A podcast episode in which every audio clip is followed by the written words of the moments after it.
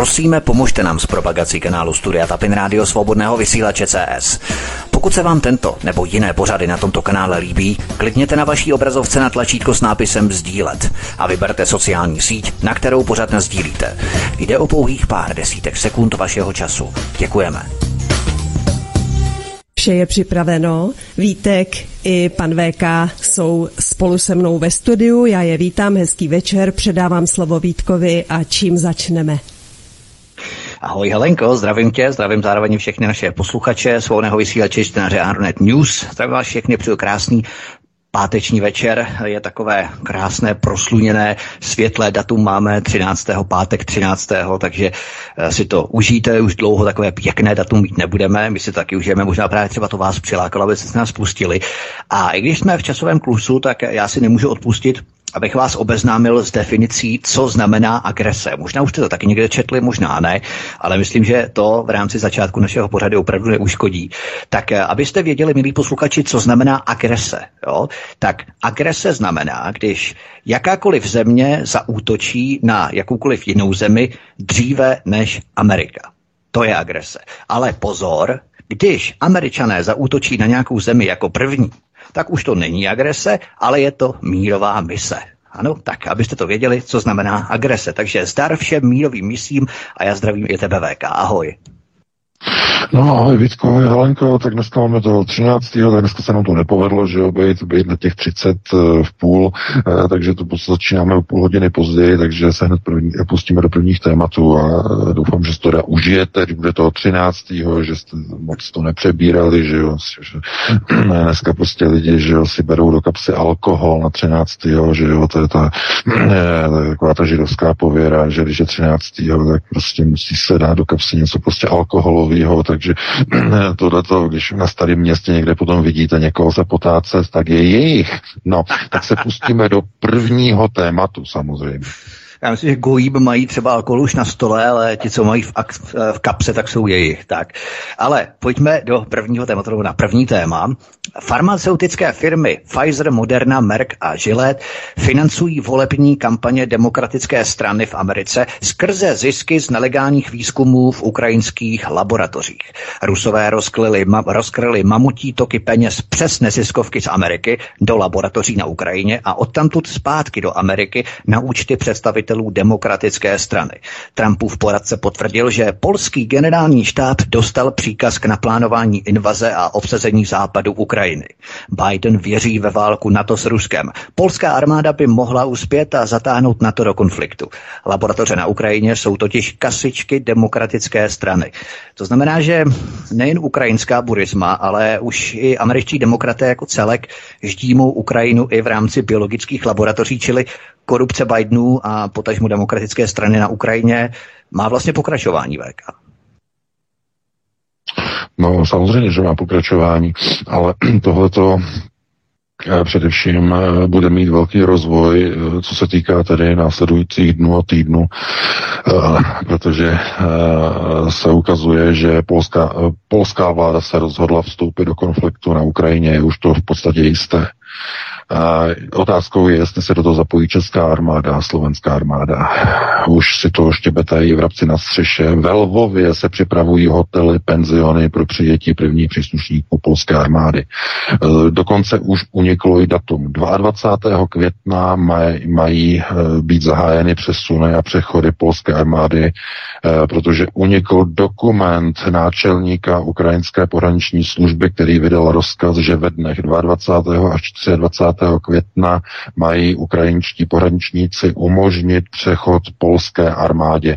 Je to dokument, který unikl, včetně podpisu razítka náčelníka ukrajinské pohraniční služby. Je to venku, máte to v posledním článku na Aeronetu, takže doporučuji to k vaší pozornosti. Ten dokument samozřejmě není ověřený, vyšlo to na ruském serveru listu Pravda. E, jeden z, jejich korespondentů získal tenhle ten dokument od nejmenovaných složek e, zřejmě asi ruských tajných služeb, to není jasné. Eh, každopádně eh, ten dokument vypadá věrohodně a jediné, co mi třeba na tom nesedí, je, že toho 22 je poměrně pozdě, eh, protože eh, v, tom Lvově, co my máme informaci ve Lvově, tak ve Lvově se, při, se pomalu připravují, jako by to mělo být už tento víkend.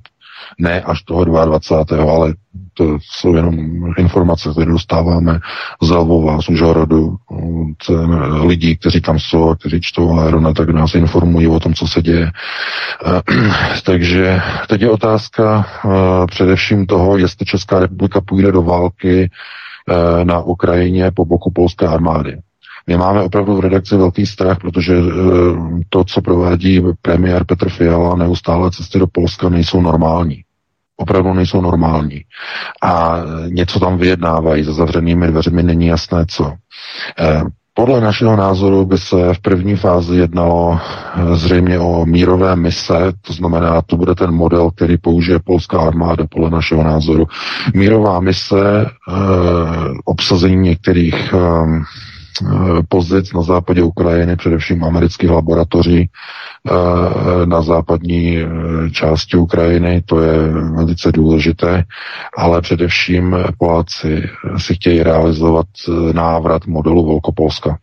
To je něco, co je v Polsku strašně teď aktuální a je jenom otázka, jestli tohleto sdílí polská veřejnost, protože z těch reakcí třeba na sociálních sítích je celkem, celkem zjevné, je to celkem patrné, že Poláci jsou zděšeni, obyčejní Poláci jsou zděšeni, co vymýšlí prezident Andřej Duda, co Moravěcky, že vymýšlí a další prostě takové ty protiruské prostě postoje, ale především takové to vracení těch velkopolských nároků na dnešní území Ukrajiny, především Haliče že to znamená ten západ té Ukrajiny, oni by rádi chtěli nějakým způsobem jakoby znovu konstituovat do Polska, ale ne tím násilným způsobem, jako tady jsme a teď jsme to obsadili, ale spíš takovým tím uh, způsobem jakéhosi uh, konfederačního holportu uh, s Kijevem, který je v úzkých.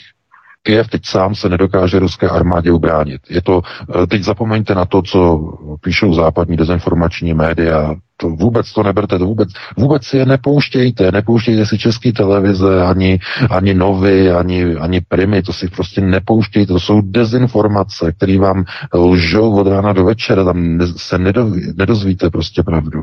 Lidé prostě chodí a říkají, a teď napsali novinky tohleto a, a co tomu říkáte, že jo. Neříkáme na to nic, to jsou dezinformace, to nečtěte vůbec.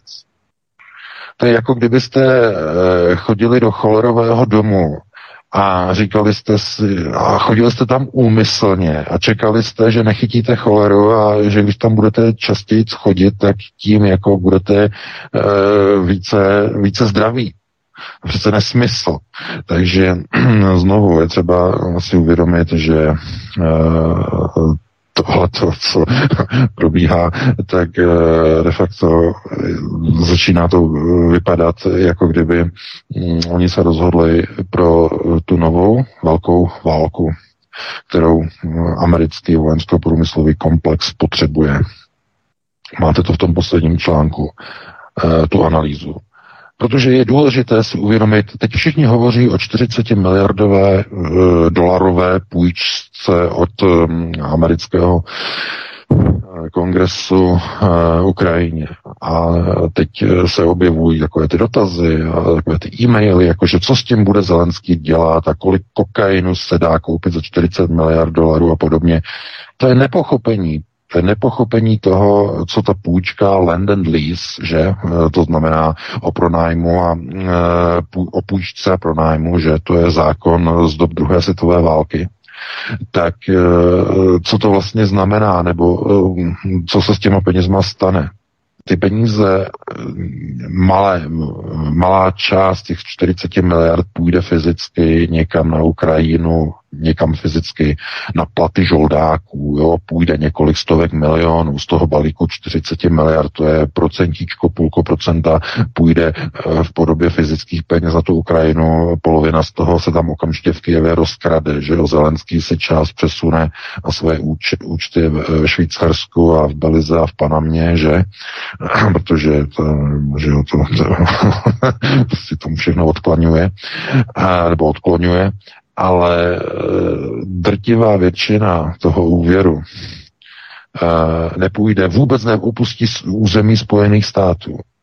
Ty peníze půjdou americkému vojensko-průmyslovému komplexu, který za ně vyrobí zbraně, které pošle na Ukrajinu. Té Ukrajině pošle ty zbraně. To znamená, Ukrajinci si vůbec na těch 40 miliard nesáhnou. A co to znamená? No to znamená, že ten americký kongres, když takovou drtivou většinou, že tam všichni prostě Ukrajina, Ukrajina, Ukrajina, tak oni tím nezachraňují Ukrajinu. Oni tím zachraňují americko-vojenský, eh, americko, eh, americký vojensko-průmyslový komplex, který přišel o hlavní dva zdroje svých příjmů v posledních letech. A to byly války v Iráku a v Afghánistánu. A především ta skončená válka v Afghánistánu, americký vojensko-průmyslový komplex mrzí nejvíce. A to z toho důvodu, že ta válka skončila katastrofálně.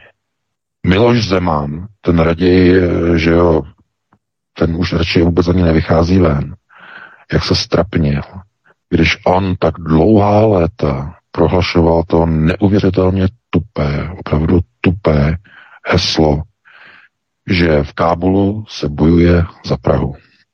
Vzhledem k tomu, co tam, jak to skončilo minulý rok na konci léta, tou evakuací šílenou eh, z kábulského letiště, kde lidé se chytali, eh, nasedali zvenku na letadla a potom padali z velké výšky, eh, jak se snažili utéct a američani, že se evakuovali, pomalu to připomínalo záběry z evakuací ve větnamském Saigonu, neblahé paměti, tak výsledkem 20-leté války Spojených států a Severoatlantické aliance je návrat zpátky do roku 2003 eh, nebo 2002.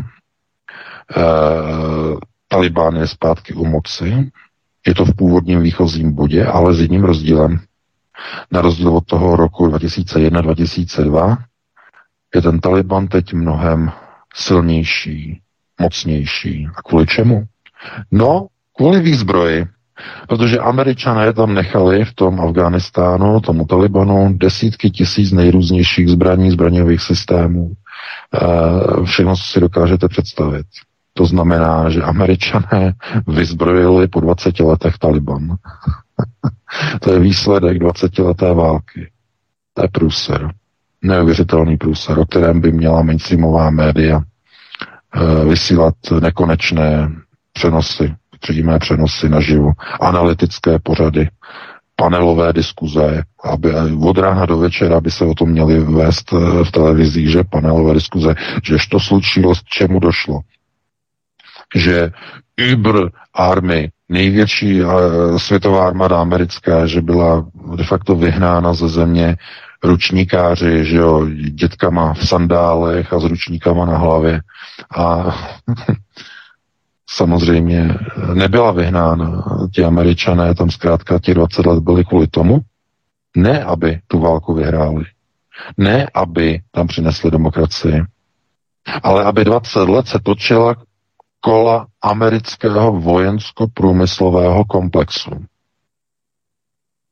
který měl díky této válce naprosto neskutečně horentní a mamutí zisky a příjmy.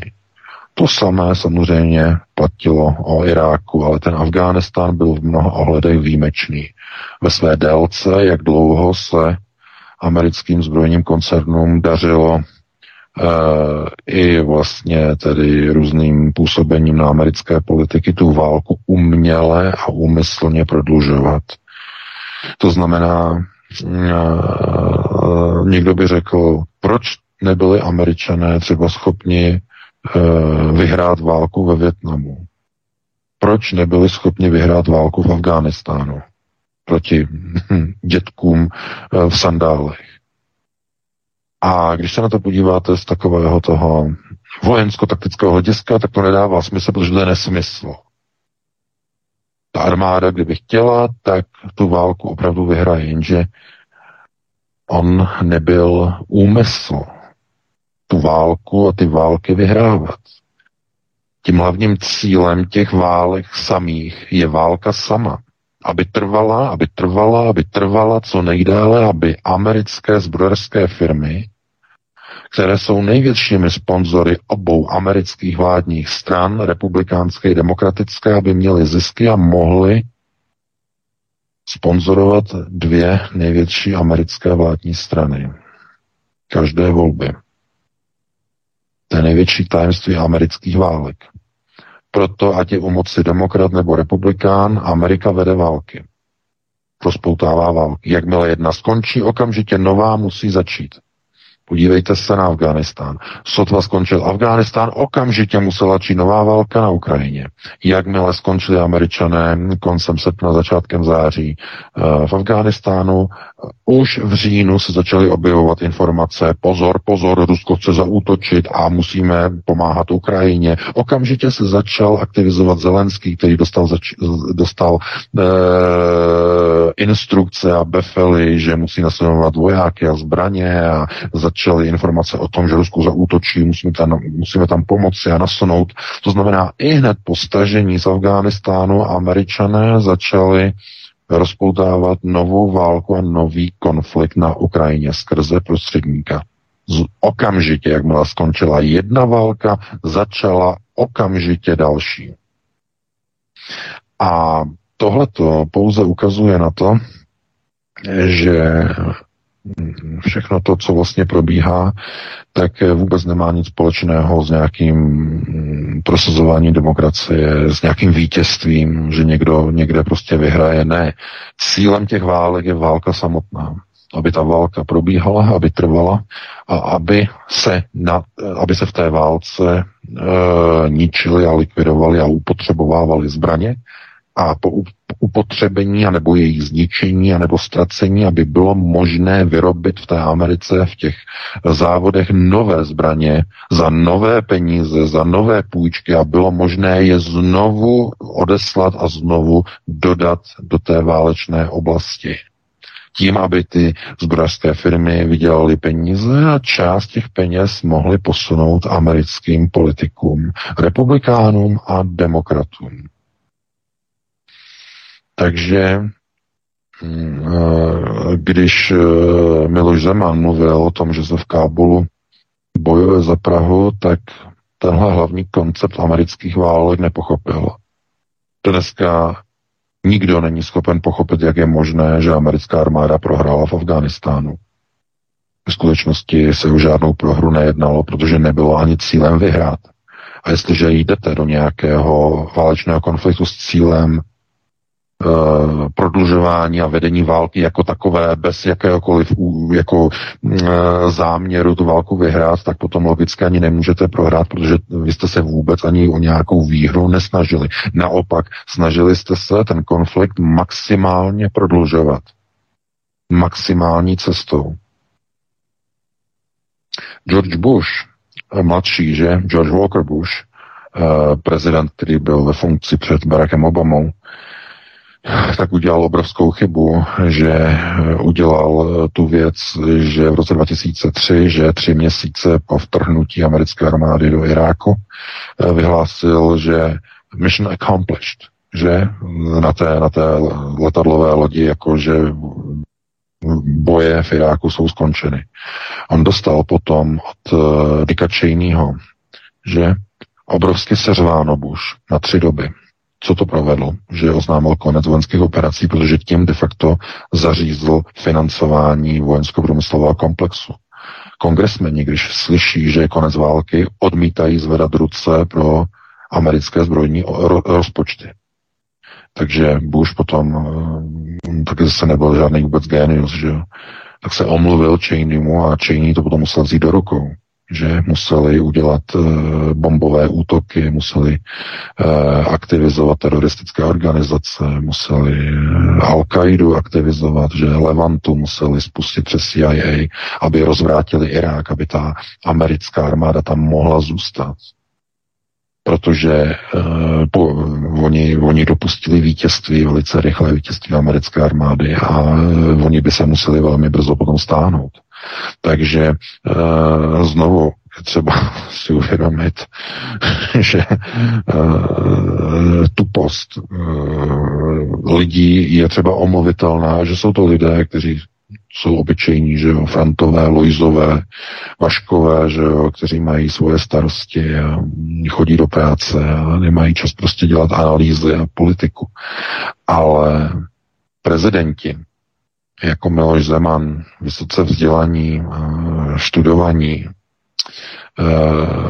vypouště takové výroky, jako že se v Kábulu bojuje za Prahu, to, to ukazuje buď na na naprosto, řekl bych, geopolitickou tupost, a nebo, nebo je to provokace. Může to být provokace. To znamená, někdo se na to dívá z toho uh, pohledu, že uh, já použiju nějaký výrok, který bude znít zajímavě, pěkně a potom o mě budou psát v novinách. Mohl si říct Miloš Zeman, když řekl ten výrok, že uh, v Kábulu se bojuje za Prahu. Každému bylo jasné, že eh, se náhá o takovéto eh, prodlužování té války v době, kdy bylo jasné, že buď teda tam chtějí tedy tu válku vyhrát, anebo ji nechtějí vyhrát, tak nikdo tam nebyl ochotný de facto pojmenovat eh, toho císaře, který je úplně nahý a nemá na sobě žádné šaty. To znamená to, že ta americká armáda tam neměla za úkol ten Taliban porazit. Ona tam měla jenom za úkol tu válku udržovat po co nejdelší dobu. Aby každý rok, rok co rok, celých těch 20 let, aby se e, šéf Pentagonu e, mohl postavit před americký kongres při schvalování amerického zbrojního rozpočtu a požádat na další rok o další obrovské, obrovské desítky, stovky miliard dolarů na válečné úsilí v tom Afghánistánu. A když ti kongresmeni to schvalují, tak chtějí slyšet, co je důvodem těch obrovských nároků Pentagonu a, a rovná se vojensko-průmyslového komplexu, který hned stojí za Pentagonem, že v, v zástupu co je tím důvodem. No a řekne se špatná bezpečnostní situace, neustále nebezpečný agresivní nepřítel, neustále bombové útoky, eh, prohlubující se bezpečnostní krize v jednotlivých městech a tak dále, tak dále. Během toho roku před schvalováním rozpočtu se udělá pár operací, kde se ukážou exploze, výbuchy na obchodní čtvrtě, eh, mrtví civilisté, velice sugestivní záběry CNN a e, ti kongresmeni jenom na to vyvolí oči, řeknou, je tragédie a bez jakýchkoliv odmluv a remcání zvednou ruku pro obrovské mamutí navýšení zbrojního rozpočtu americké armády na, armády na další rok. A tohle to je pravda o amerických válkách. To znamená, jejich cílem není vyhrání a už vůbec ne rychlé vyhrání jakýchkoliv válek, jejich cílem je pouze válka samotná, aby roztáčela kola amerického vojensko-průmyslového komplexu. A obávám se, že nemusím se obávat, já to vím, že přesně to samý a ten samý účel je shledáván, spatřován a usilován, je o něj usilováno v případě války na Ukrajině ze strany Spojených států. To znamená, tím cílem Američanů tam není dodat uh, ukrajinské armádě nějaké Uber zbraně. Ani jim poskytnout nějakou obrovskou mamutí pomoc, která povede k vyhnání ruské armády. To není cílem Američanů. Jejich cílem je tam posílat trochu zbraní, aby Ukrajina mohla tu válku prodlužovat, aby mohla oddalovat tu svoji porážku co nejdále. Takže oni jim dodají spoustu zbraní, ale ne tolik, kolik potřebují. Oni jim tam pošlou nějaké poradce, ale ne tak, aby je vycvičili tak, aby mohli vyhnat ruskou armádu. E, to samé s těmi Poláky. Oni tam nepošlou američané Poláky, aby pomohli Ukrajině vyhrát válku, ale aby tam Poláci pomohli tu válku prodloužit. Aby oni si mohli naplnit i nějaké své velkopolské cíle, které mají v duchu, že, které uh, prosazují. Takže uh, tohleto, co se pro, uh, ukazuje a probíhá na celé Ukrajině, je jenom dalším příkladem toho, jakým způsobem probíhají všechny ty americké války. To znamená, ta válka má trvat co nejdéle. A jestliže se američané rozhodli pro válku, která má trvat co nejdéle, tak eh, je velice pravděpodobné, že budou se snažit tu válku eskalovat a eskalace té války znamená zatáhnutí dalších evropských zemí do toho válečného konfliktu na Ukrajině. A vzhledem k tomu, že uh, polský prezident minulý týden měl ten projev, kde mluvil o tom, že má víru v to, že mezi Polskem a Ukrajinou nebudou žádné hranice, Teď se objevuje dokument eh, náčelníka ukrajinské eh, pohraniční služby, který tam oznamuje datum eh, vstupu, ukrajinské, vstupu polské armády na ukrajinské území. Ve Lvově se připravují hotely, penziony, staví se tam stany a tak dále a tak dále. To znamená, ten bylo pokročeno k prohloubení té ukrajinské krize k zásadnímu prohloubení. A teď je otázka, jestli do toho nebo ne jestli, ale jakým způsobem do toho budou zataženy ty nejvíce proamerické lokajské státy ve střední Evropě. Jak do toho bude zatažena Česká republika, Slovensko, samozřejmě Polsko, to jede v tom hlavním tahu, že jo, to je tím hlavním konstruktérem. A je i otázka, jak to bude vypadat s pobalskými státy.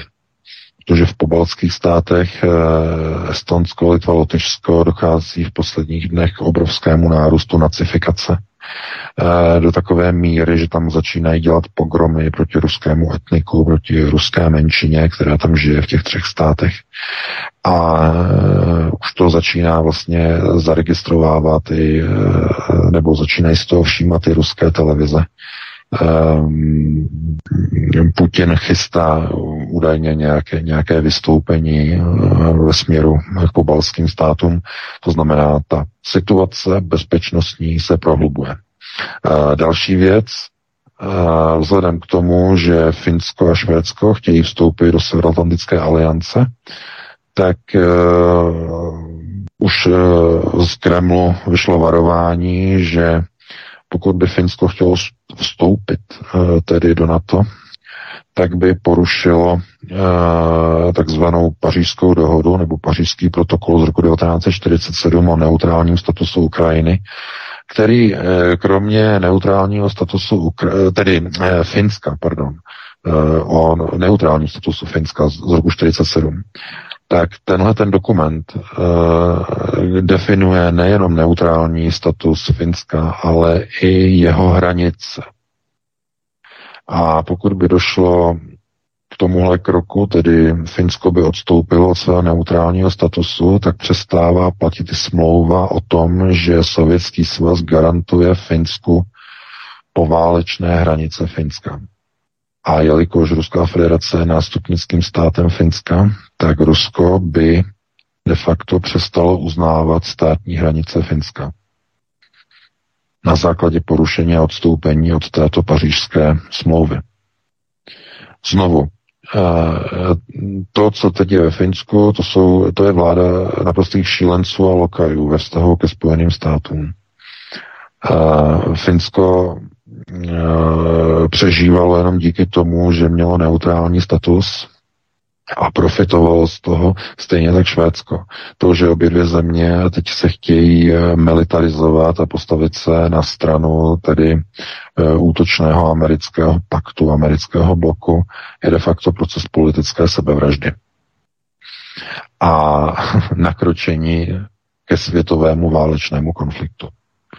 No a reakce přišla už také vlastně ze strany některých e, ruských orgánů, které dnes vlastně oznámili, e, že od soboty e, přestanou e, ruské energetické firmy dodávat elektřinu do Finska. Plyn zatím údajně zastaven nebude, to dnes prohlásil Vladimir Putin, ale e, dojde k zastavení dodávek elektrické energie. Proč? No, protože Finsko je zemí, která je nejdál v elektrifikaci a v prosazování Green Dealu. Panečku, v Evropě. Spolu s Norskem je na čele.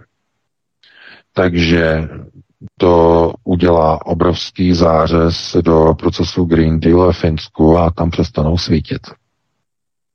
Tohle je jenom ukázka toho, eh, jakým způsobem eh, národní eh, vlády ničí vlastní národy. Eskalují bezpečnostní situaci a své vlastní národy přivádějí do válečné hrozby. Finská vláda ohrožuje svůj, eh, svoje finské obyvatelstvo, švédská vláda ohrožuje své eh, švédské obyvatelstvo, česká vláda ohrožuje české obyvatelstvo, slovenská ohrožuje slovenské obyvatelstvo. A e, lidé by si řekli, jsou to přece volené vlády svými národy, to znamená svými lidmi. A ono to nefunguje. Protože všechny ty vlády dělají politiku všechno možnou pro, pro Američany a pro Brity a pro Ukrajince, ale ne pro lidi. Pro vlastní lidi nedělají. Z jakého důvodu? Proč? No, protože to nejsou vlády národu. Jsou to vlády jejich. Že? Jejich. To znamená, uh, oni, uh, jenom se na to můžete jako podívat i z toho konceptuálního hlediska.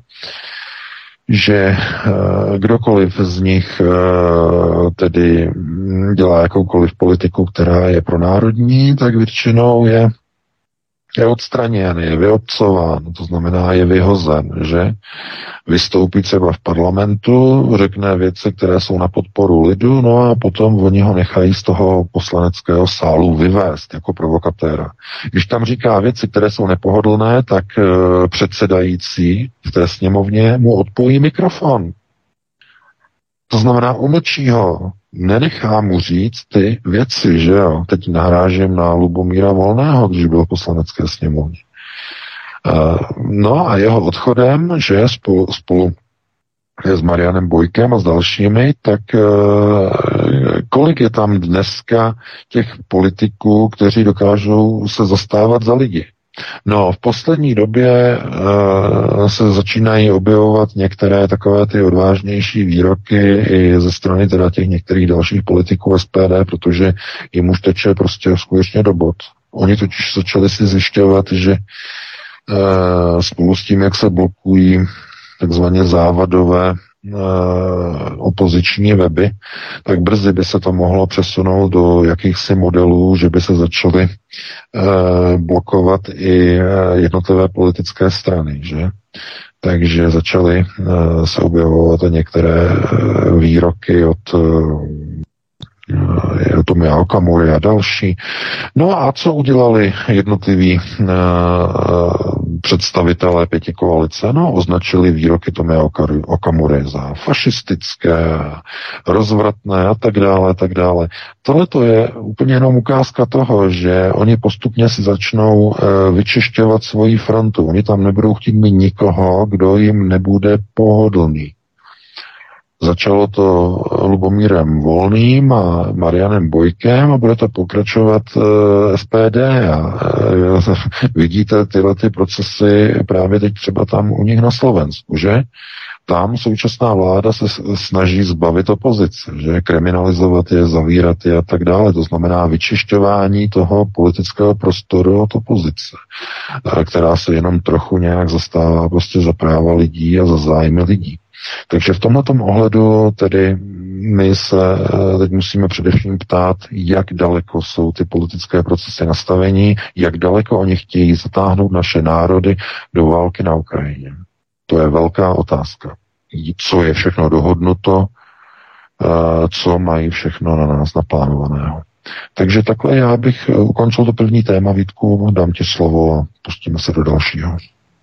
Pustíme se do dalšího. Já mám jenom dvě věci. Jak k tomu ohledně leží Okamury, tak si musíme především vybavit eh, hlasování, které proběhlo před několika týdny, kdy SPD hlasovala pro eh, sankce proti Rusku bez vyšetřování v rámci té kauzy Buča. A hlasovalo pro Ukrajinu. Jo? To znamená, že pořád tam se nejedná, v podstatě tam se jedná možná o nějaké naleštěné, nabarvené keci, aby to vypadalo, ale to hlasování, to je to důležité. Pořád si musíme hlídat ta hlasování, svodky, sjetiny hlasování z poslanecké sněmovny. To je to důležité, extrémně důležité, na co se musíme soustředit. A v podstatě nějaké keci politiků, tak eh, ty bychom měli ideálně vypnout, protože to je jakýsi produkovaný akustický smog, když to takto nazveme, protože to vůbec není důležité. Důležité je opravdu to hlasování a pořád si musíme vybavovat hlasování pro zřízení komise proti hybridním hrozbám a dezinformacím, takzvaným proti alternativě, namířené proti alternativě, pro které, pro které SPD zvedlo roku, plus další hlasování právě o té Ukrajině a tak dále. To znamená, že to jsou naprosto skandální věci, kterými se naprosto odkopali. To za prvé. A za druhé VK tady hovořil právě o těch uh, pravdách v rámci americké války. Já bych vás, milí posluchači, jenom velmi stručně pozval od eh, pondělka, budu to vysílat pondělí, ve středu a potom další pondělí na eh, pořad o Libii, kde budu analyzovat eh, konflikt Libii. Budu samozřejmě řešit i velmi detailně věci, které Muammar Gaddafi dělal pro lidi eh, v tom jeho čase, kdy mohl, kdy Západ se nějakým způsobem snažil o zbližovací manévry s Muammarem Gaddafim kvůli ropě samozřejmě a tak dále v jižní části Libie ale na tom pozadí budu právě probídat i pravdu o americké podpoře islámských organizací nebo muslimských organizací. A v podstatě eh, tam šlo nejenom o to, že v rámci bývalé Jugoslávie američané sváželi ty svoje mučahedíny z Afghánistánu, které vycvičili v 80.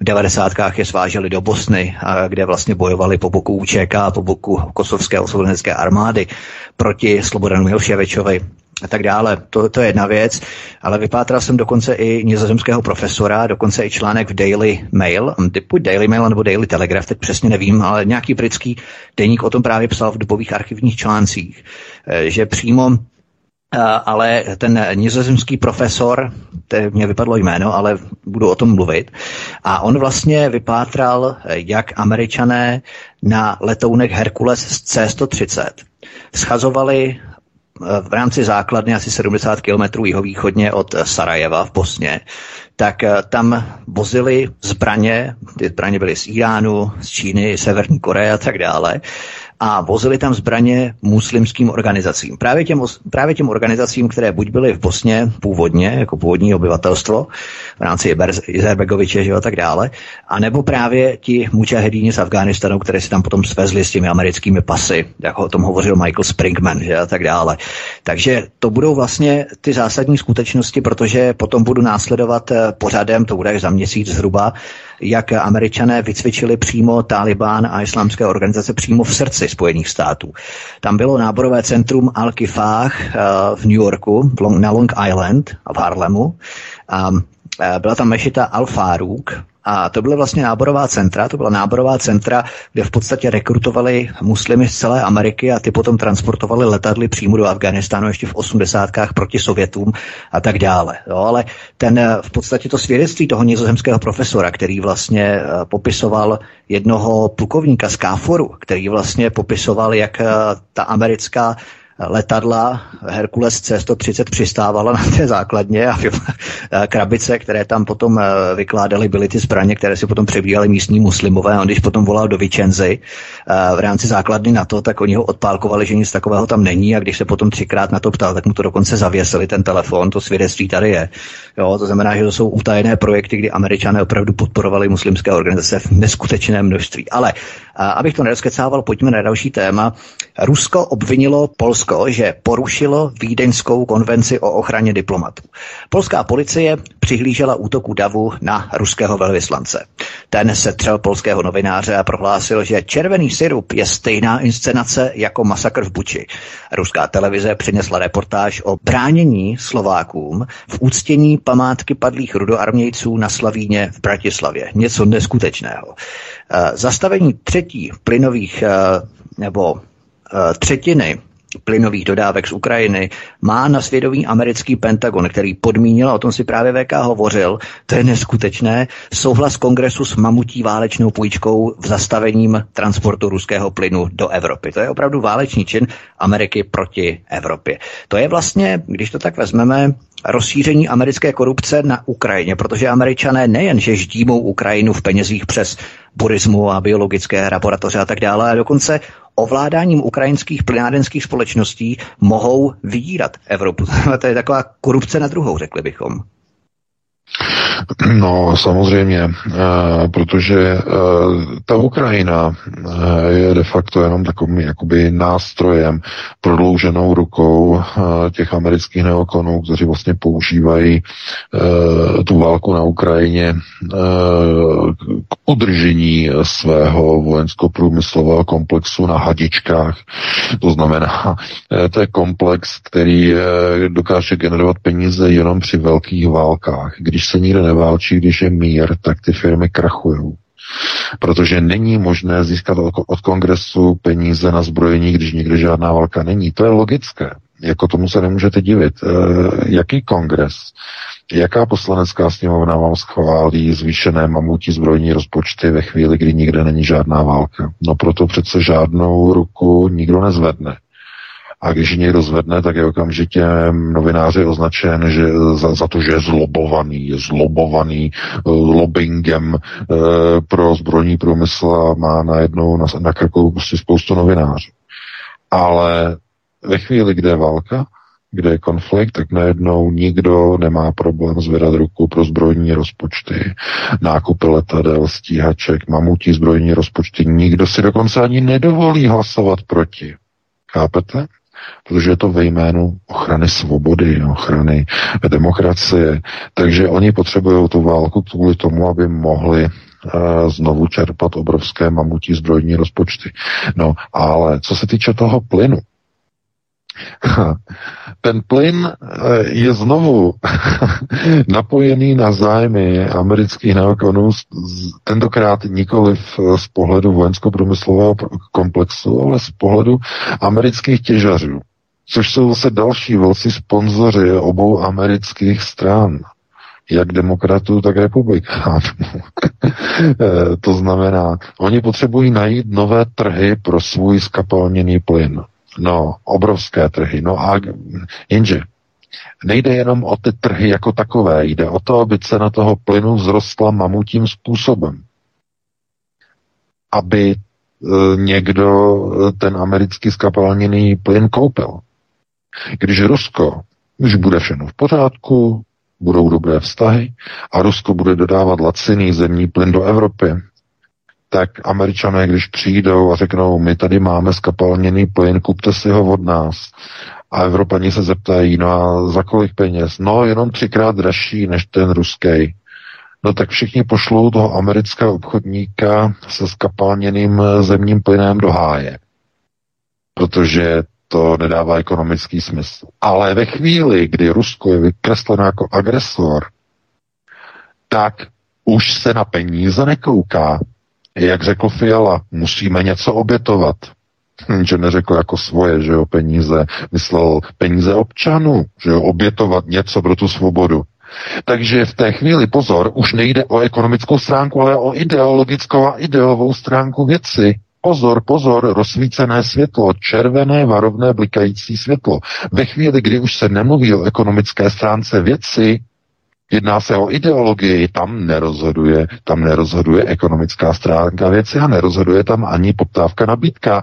Pozor, a co, e, e, to se týká nejenom uh, války na Ukrajině a skapalněného zemního plynu předraženého z Ameriky, ne, ne, ne, to se týká něčeho jiného, co nedává smysl, co nedává smysl ekonomický, ale pouze ideologický a ideový. Jaký, co to je? No přece elektrické automobily, to je další nesmysl, který je naprosto ekonomicky nesmyslný, nedává smysl ekonomicky, ale přesto je protěžovaný. A ve chvíli, kdy je to ideově, ideologicky protěžovaný, tak už to nevadí. Už to nevadí, že to nedává ekonomický smysl. Musí se to všichni koupit. Všechny organizace, všechny podniky musí do elektrických aut. Všude máte billboardy, že jo. Kupte si nové BMW v elektrice, full electric, že jo. No, nového Mediura, full elektrik, že jo, e, o Volkswagenech už vůbec ani nemluvím, e, chápete? A nikdo to nekupuje, nikdo to nechce. Kupují, kupují to jenom, e, že jo, zelenosmažky, Uh, to znamená, to jsou jenom blázni do elektriky, kteří by si to koupili tak jako tak, protože uh, jedí prostě nějaká prostě veganská jídla, že jo, a uh, psa mají kvůli tomu, aby jim pročišťoval vzduch a uh, že jo, dívají se prostě na nebe, aby se jim prostě vybarvili prostě jejich, jejich, jejich čakry a všechny tady ty věci, že jo. Uh, tohleto a kupují si takový ty voný svíčky, že jo, ty voný svíčky, protože ty jsou stejně vyráběny v Číně a uvolní se z toho ty vtaláty a tohle všechno lidi to tam nasávají do těch plic, že jo. Říkají si to tak krásně voní a vyčistí si čakru, že jo. V skutečnosti se tráví a dostanou rakovinu. Takže eh, tohle to jenom ukazuje na to, že když nejde o ekonomickou stránku věci, ale o ideově ideologickou, tak tam je možné udělat jakkoliv e, velký biznes a oni to od vás stejně koupí, protože jim nic jiného nezbyde. To znamená, když teď američtí obchodníci se skapalněným zemním plynem e, přijdou s nabídkou, že ten jejich plyn bude desetkrát dražší než ten ruský, tak Fiala podepíše šek a ještě se bude blbě usmívat, jaký udělal, udělal dobrý obchod. Takovou tupost v životě normálně neviděli. Ale eh, když někdo začne remcat a rejpat, proč nekoupíme ten lacený ruský, okamžitě se na něho seběhne stádo znacifikovaných vykladačů pravdy, cemperizátorů a začnou do něho šít a rvát. Ruský troll, ruský agent, podporovatel agrese Putina, měli bychom ho zkontrolovat, měli bychom ho e, někde udat a tak dále a tak dále. To znamená, e, ve chvíli, kdy v tom není ekonomika, ale ideologie, tak je vymalováno. A vůbec nebudete už ani zasínat. Tam vás nepustí k tomu vypínači. Jakože poslední že zasnou, ne, ne, ne, a to za, za, zapomeňte. Vás nepustí k vypínači. Vůbec ne. Řeknou, tady budeš dřipět, tady budeš sedět a budeš dělat to, co ti řekneme. Protože bez zeleného pasu, bez covidového pasu my ti, nep- my tě nepustíme ani na záchod. Že jo, to už zabíháme na, do podzimu, to je něco jiného. No, co se chystá. E, takže znovu, je-li v tom zapojená ideologie, tak ekonomická stránka věci se do toho vůbec nezapočítává. A vezměte si, že Ukrajina má za úkol tenhle ten proces urychlit. Představte si, co se stalo. Podle Reuters včera ze západních zemí už 20 firm a 20 států podepsalo s Gazpromem smlouvu o vedení rublových účtů u Gazprom Bank. 20 států. E, v Americe v Bílém domě spadly dvoje hodiny ze zdi u Bidena i u, u Harrisový, že jo, tam úplně spadly, prostě ty se úplně rozmlátily. Tam neví, která bije. A neokoni začali chytat amok protože ono to nefunguje. Ono to nefunguje. Ono se ukazuje, že plyn je Evropanům bližší než americká vlajka. Što slučilo, je vás možno. To znamená, že oni museli udělat krok B.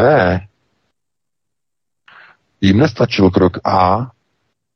Oni museli dupnout na plyn a museli zastavit jeho dodávky. Proto dal, dali povel do Kyjeva, aby uměle zastavil přítok ruského plynu do Evropy. To bylo v úterý. V úterý. No, včera ve čtvrtek další šok, to samé, o dva dny později eh, provedl eh, s plynovodem Jamal, polský provozovatel. Jamal je zavřený. Už přes něj neproudí žádný ruský plyn z Ruska. Hotovo. Takže už druhý kohout je uzavřený do Evropy. Panečku. Chápete? Je to organizovaný, je to, je to válečný čin ze strany Spojených států, ale jim to projde, protože ty kroky nedělají američané, ale dělají to samotné vlády evropských zemí. Chápete? To nelze označit za válečný čin, když to dělají sami, sami představitelé těch daných zemí, respektive jejich státní organizace, které se o ty plyny starají. Že? To znamená, je, je, je, je jakoby úplně vymalováno. To znamená, oni do toho vhodili vidle e, s výbušnými hroty, byste si představili, do té obrovské hromady domácností, které jsou na tom plynu v Evropě úplně existenčně závislé. A kdyby to byly jenom domácnosti, jsou to firmy, podniky, organizace, školy, výrobní závody, továrny, eh, výrobní koncerny, pekárny, potravinářství, úplně všichni pro boha, jděte někdy do nákupního centra, že jo? Do nákupního centra, vlezte tam, strčte tam hlavu a podívejte se, že jo? Uh, v těch velkých centrech uh, mají pekárny, že jo? Pekárny, kde se rozpéká pečivo. Oni ho tam nemíchají, oni ho jenom rozpékají. Ale podívejte se na uh, ty trouby, ve kterých rozpékají to pečivo. Podívejte se na ně. A podívejte se hlavně nahoru. Co tam uvidíte nad těma e, boxama, těma troubama, ve kterých to pečou? Uvidíte tam žluté trubky. Ano, žluté trubky vedou k těm e, pecím, těm elektri- e, které vypadají jako elektrické, že jo, si říkáte, no to tam pečou asi. No, elektri- ne, ne, ne, tam nahoře jsou žluté trubky k tomu vedou. No a co je vedeno ve žlutých trubkách? No, a plyn. Ano, jsou to plynové pece. Protože ten plyn je tak laciný, že to rozpékané pečivo v těch závodech, teda v těch, ne závodech, v těch prodejnách, může být tak laciné. Oni to dováží z Polska k vám. No to jenom to dováží do celé střední Evropy Poláci, že zmražený pečivo, že na Slovensku veškerý pečivo na Slovensku zmražený, že je rozpekaný, pochází z Polska, že to máte i v České republice, pochází z Polska, že všechny penamy a další. No, a e, to znamená, oni to rozpečou, ale jim by to e, takovým způsobem e, šlo do ceny, kdyby to dělali na elektrice v elektrických pecích, že ten rohlík by nebyl za pár korun, ten by stál klidně 20-30 korun. Protože ty náklady na tu elektřinu byly enormní. Takže všechny ty pece v těch obchodácích, které tam mají, jedou na plyn. To jsou všechno plynové pece. To je jenom na ukázku toho, jakým způsobem e, prostě je ten plyn důležitý i na těch místech, kde to vůbec si toho nevšímáte, nevnímáte to, protože to berete za automatiku, že jo, někde, někde nějaké rohlíky na ně šánete, oni jsou tak nějak jako teplí jsou, že jo, protože to přímo přiveze ženská, že jo, tam nahází přímo prostě z, to, z toho rozpíkacího boxu. A e, tak to, tomu nevěnujete pozornost, ale tohle to jenom ukazuje na to, že Eh, američané tomuhle chtějí vyvíjet stopku. A tupost obyvatelstva spočívá v tom, že dokud je jakž tak naplněný nákupní vozík, tak tomu nevěnuje pozornost. Ale ve chvíli, kdy si ten nákupní vozík nemůže naplnit, protože všechno bude stát třikrát, čtyřikrát, pětkrát, desetkrát víc, tak najednou bude problém. Ale pozor, už bude pozdě. Protože ve chvíli, kdy budou uzavřeny kontrakty, smlouvy na dva roky, na tři roky, na pět let, tak ten stát bude muset eh, ten plyn odebrat od těch Američanů, ten skapalněný, že jo. Takže tohleto oni mají takhle nádherně udělané. Mají to takhle krásně nádherně připravené. Že jo? To znamená, vy přijdete někam, máte, já nevím, uh, napojené něco, například na, uh, já nevím, na plyn, máte, máte třeba baráček, máte plynovou přípojku, že jo, a teď vy třeba platíte za ten rok třeba nějakých 40 tisíc. No a máte to propočítané nějakým způsobem na, jako tak, že jako vám to tak nějak vychází, že s tím nemáte problém. No ale co když vám bude stát 80 tisíc? Nebo 120, nebo 200 tisíc za rok, jenom to vytápění. Co budete dělat? No, tak tohleto už, eh, na to už není odpověď. A vstup, stoupající inflace, zvyšující se inflace samozřejmě povede k tomu, že spousta lidí de facto začne hledat jiné zdroje energie. Jenže hledat něco lacinějšího než je ruský plyn bude velice problematické, velice těžké. Když máte všechno na plyn, nemůžete to tak snadno předělat na jiný typ paliva. Nemůžete. To je vyloučené. Mnoho domů vůbec nemá komíny Dneska mluvíme o nových domech, že? To znamená, eh, že kdybyste chtěli začít jako se vrátit do doby že jo, dřevní, že jo, a začít topit dřevem, nebo uhelný, abyste eh, dali, já nevím, uhlí e, do kamen, tak e, nemáte kam vyvádět kouř v té novostavbě, která vůbec žádné komíny nemá. Takže to není vůbec tak jednoduché. A vezměte si, že eh, jak jsme dostali do redakce informaci teď eh, ze Slovenska, tak eh, oni tam prej mají de facto nějaké prostě takové jako ty, ty programy, a to je myslím i u vás v Česku, jak se tomu říká, nějaké kotelní programy, nebo kotlíkový, kotlíkové programy. No, to jede uh, z těch grantů Evropské unie. To znamená, všichni si nechali udělat uh, plynové přípojky, že, že, že doba uh, jedna je, uh, že, že jste tam měli nejdřív, to bylo v počátkem 90. let, že to na elektřinu, tenkrát byla elektřina levná, že jo, no, potom skončilo potom katastrofou, že jo, ale v posledních letech všichni přišli na plynové kotle že řízené, tohleto všechno laciné, protože se to vyplatilo a tak dále a tak dále. A hlavně e, ty plynové kotle jsou opravdu jako mnohem, mnohem ekologičtější, než když vám z toho čoudí koks, že jo, uhlí, nebo je to dřevo, že jo, a tak dále, a tak dále. To znamená, bylo e, usilováno o to, aby všechno bylo plynofikované. Že z ekolog, hlavně z ekologických důvodů. Teď si představte tuhle situaci, že plyn nebude nebude uh, tak laciný a levný, aby se to ekonomicky vyplatilo těm, těm rodinám a těm, těm organizacím a dalším. To znamená, čím oni tam budou topit? No, Uh, nedovolí jim, aby se topilo uhlím, nedovolí. Ve městech už vůbec ne, nedovolí ani dřevem. Možná, že to dovolí na venkově, někde, kde jsou baráčky, kde na to ještě nemají prostě takový předpisy a vyhlášky, ale e, ve městech ani náhodou. Tam to vůbec ani nehrozí. Takže tam jim zbyde jenom dvě, dvě možnosti jim zbydou.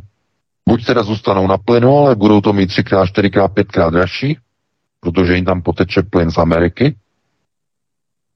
a nebo budou muset znovu si jít žádat o nějaké kotlíkové dotace a znova si nechat předělat ten plynový kotel na elektrické a budou platit elektrikou. Jenže elektrika to je dražší ještě než ten americký plyn. Takže otázka zase pro, pro konceptuálně tupé, konceptuálně naivní, čím ti lidé budou topit. A teď nemyslím jenom uh, jako domácnosti, koncoví spotřebitelé, ale třeba i ty podniky, firmy a tak dále. Čím budou teda jako e, péct a rozpíkat e, ty potraviny a že jo, tohleto. E, když budete někam chodit a budete se dívat, čím tam topí, tak tam budou přikládat dřevo nebo uhlí, že jo. No, Jste to někde viděli, že někam prostě půjdete a nevím, třeba v Aldi, že jo, by vám, eh, já nevím, že by tam prodávali eh, některé tady ty věci. Jako, eh, oni tam teda taky prodávají, jo, ale vezměte si, že by se prostě tupilo najednou uhlím uhlím by se topilo, nebo by se topilo dřevem a teď by to stoupalo z těch obchodáků. Že? Z těch obchodáků tam by prostě měli komíny a ty by se z nich kouřilo, čadilo. E, další věc, dámy a pánové. Znovu, znovu se vrátíme k těm supermarketům. Znovu se k ním vrátíme.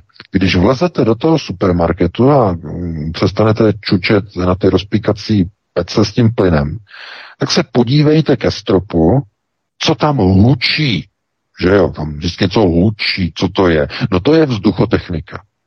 No, ta vzduchotechnika přes léto jede na elektriku. E, přes léto teda ta vzduchotechnika chladí, že jo, klimatizace. No, v zimě zase pro změnu ohřívá. No a jak se ohřívá ten vzduch? No plynem. A všechny ty klimatizace jedou v těch obchodních centrech na plyn. Tam se vhání horký vzduch, který je ohřívaný plynovými hořáky. Tam není žádná stočená elektrická spirála jako někde v nějakém fénu. To by se nedoplatili ty supermarkety, ta hypermarketová centra. Ten vzduch se ohřívá plynem. Takže a tam, no tam je spotřeba, to si nedokážete představit, jaká je tam spotřeba. Při tom zimním vytápění těch supermarketů. To si nedokážete představit tu spotřebu. Takže znovu jsme u toho. Ten plyn nepůjde nahradit. Bude, oni budou muset na tom plynu zůstat a budou muset ten skapalněný americký plyn promítnout do ceny úplně všeho zboží. Úplně všeho.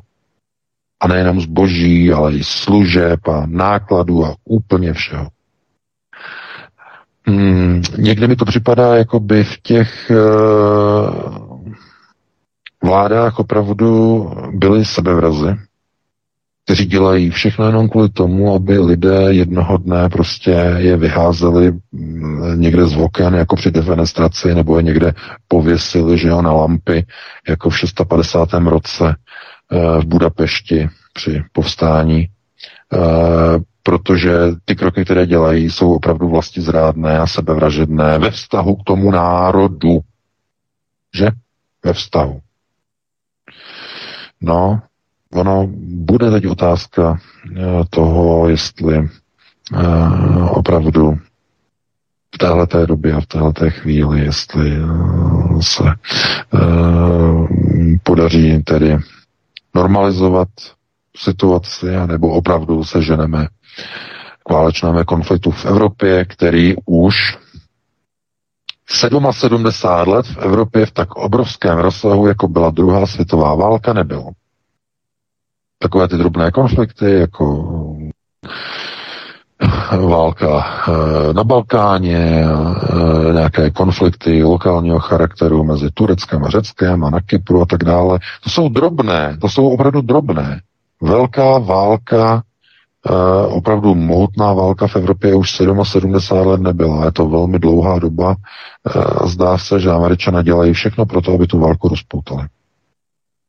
Takže eh, dneska jako nemáme pozitivní, eh, pozitivní závěr eh, našeho pořadu, tedy minimálně toho, toho analytického, protože my si teď dáme přestávku, my si dáme nějaké dvě, tři písni, písničky, Helenka tam najde nějaké, nějaké pěkné songy, no a my se potom pustíme do našich posluchačů. Určitě, jak to američané většinou dělají a vždycky to dělají, tak válka ano, ale na cizím území, jedné na americkém. Kromě tedy Havaj, ale to nebyl jejich podnik. Tak eh, dáme si tady písničky a potom přijde řada na vás, milí posluchači. Helenka vám určitě prozradí potom telefonní číslo, to všechno zajistí eh, bravurně. Helenka, Helenko, co si dáme? Hudební předěl bude nejdříve patřit americké country rockové vokálně instrumentální skupině Eagles, která už sice nekoncertuje, ale její hity jsou nesmrtelné. Pro dnešní večer jsem vybrala skladbu Hotel California. Prosíme, pomožte nám s propagací kanálu Studia Tapin Rádio Svobodného vysílače CS. Pokud se vám tento nebo jiné pořady na tomto kanále líbí, klikněte na vaší obrazovce na tlačítko s nápisem Sdílet a vyberte sociální síť, na kterou pořád sdílíte. Jde o pouhých pár desítek sekund vašeho času. Děkujeme.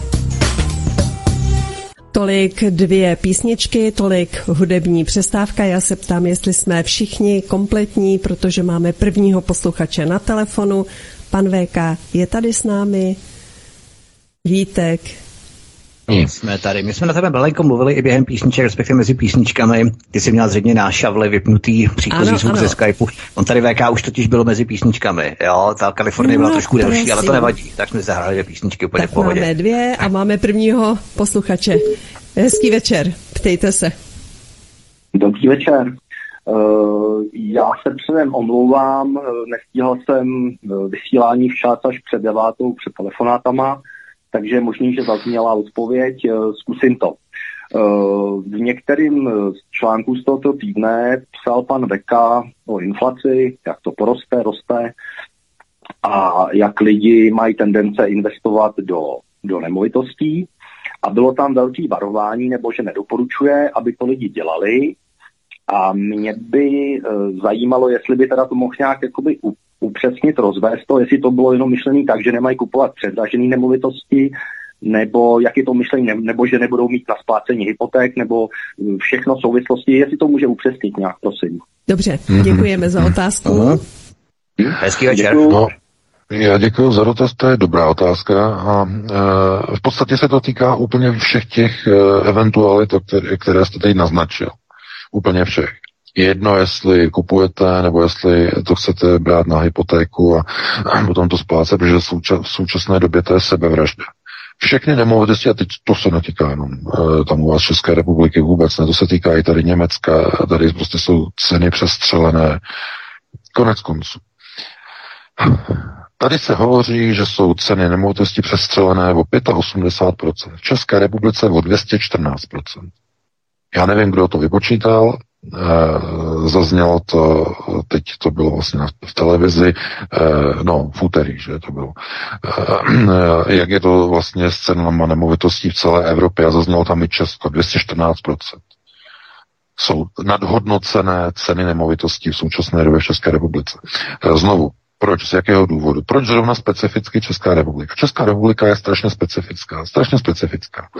Eh, všude kolem, eh, kdybyste se na to dívali, tak eh, je strašně nízká příjmová úroveň obyvatelstva. Kupní síla obyvatelstva je naprosto směšná. Směšná. Vzhledem k tomu, čím české obyvatelstvo disponuje. To je zvláštní. Že? Skoro každý má nemovitost skoro, no tak já to přeháním, že jo, ale e, nebo bydlí v nemovitosti, které třeba v rodinném majetku a tak dále, tak dále. To e, jinde v Evropě to je naprosto nevýdané. A teď, e, kde to obyvatelstvo bere ty peníze na ty vlastní byty, vlastní domy, ta leasingová auta a tak dále a tak dále a tak dále a tak dále. Kde na to bere peníze? No, až dosud do této chvíle platilo, že uh, takový, takový ta životní úroveň byla získávána pomocí hypoték. Pomocí hypoték, pomocí půjček, které byly na takové úrovni úročení, že ti lidé si to mohli dovolit. S tím, co se děje teď, s tou obrovskou inflací, je zaděláno doslova na katastrofu. E, ta e, Inflace, která momentálně se řítí na Evropu a pochází tedy ze Spojených států, to z jakého důvodu k tomu bychom se mohli dostat, proč se indukuje ze Spojených států do Evropy ta inflace, eh, kvůli válečným procesům a tak dále, tak dále, tak eh, povede k tomu, že lidé nebudou mít na splácení hypoték ve chvíli, kdy jim skončí fixace. A to je časovaná, časovaný granát. Doslova časovaný granát. A vůbec bych se nedivil, že dojde k opakování roku 2008-2009. Obrovská hypoteční krize, lidé nebudou schopni, lidé budou padat do defaultu. To znamená do uh, splácení neschopnosti. Zcela jednoznačně. Protože ty ceny, uh, stejně jako v roce 2008-2009 ve Spojených státech, jsou mamutím způsobem nadhodnocené. Stejně jako ty americké dřevěné baráčky, že, které stavební firmy, že jo, všechny, co se dělá, že jo, firmy, které v Americe dělají framingy a další věci a, a potom se na to dávají drywally a všechny, tady to jsou, to jsou v podstatě jakoby chatky, že jo, americké baráky jsou chatky víceméně. Všechno je to ze dřeva. Ale byly tak nadhodnocené a nadceněné, že vlastně z toho vznikla hypoteční krize. Ale něco podobného teď se děje v Evropě s normálními baráky, s domy, kdy ty ceny jsou tak nadhodnocené takovým způsobem, že uh, lidé nebudou schopni splácet v velmi blízké době. A bude to v důsledku obrovské mamutí inflace, kterou si na sebe ušily jednotlivé vlády jednotlivých zemí obrovskými protiruskými sankcemi a válkou na Ukrajině. To je časovaná bomba. To znamená, že v dnešní době, když byste si pořizovali nějakou nemovitost na 30 letou hypotéku, eh, tak eh, vám hrozí, že po pěti letech té fixace eh, najednou zjistíte, že vy nemáte na splátky. protože po těch pěti letech v rámci inflačního progre- nebo tzv. inflační progrese se nedokážete dostat ani na to minimum splátkové odpovědnosti, kterou se na sebe vezmete. Uh, viděli jsme to ve Spojených státech a čeká to i Evropu. Tomu se nedá vyhnout. To znamená, jestliže máte růst více než 10% za rok a jsme, ještě nejsme ani v polovině roku, jsme teprve v, v květnu, pátý měsíc, v České republice už je inflace někde okolo 12,5%. Uh, říká se, že uh, jsem četl článek, že jo, na parlamentních listech, že odhadují ekonomové, že koncem roku bude roční inflace PA 25%. No a Němci tady říkají, že 50% bude koncem roku. Že? To byl ten pořad.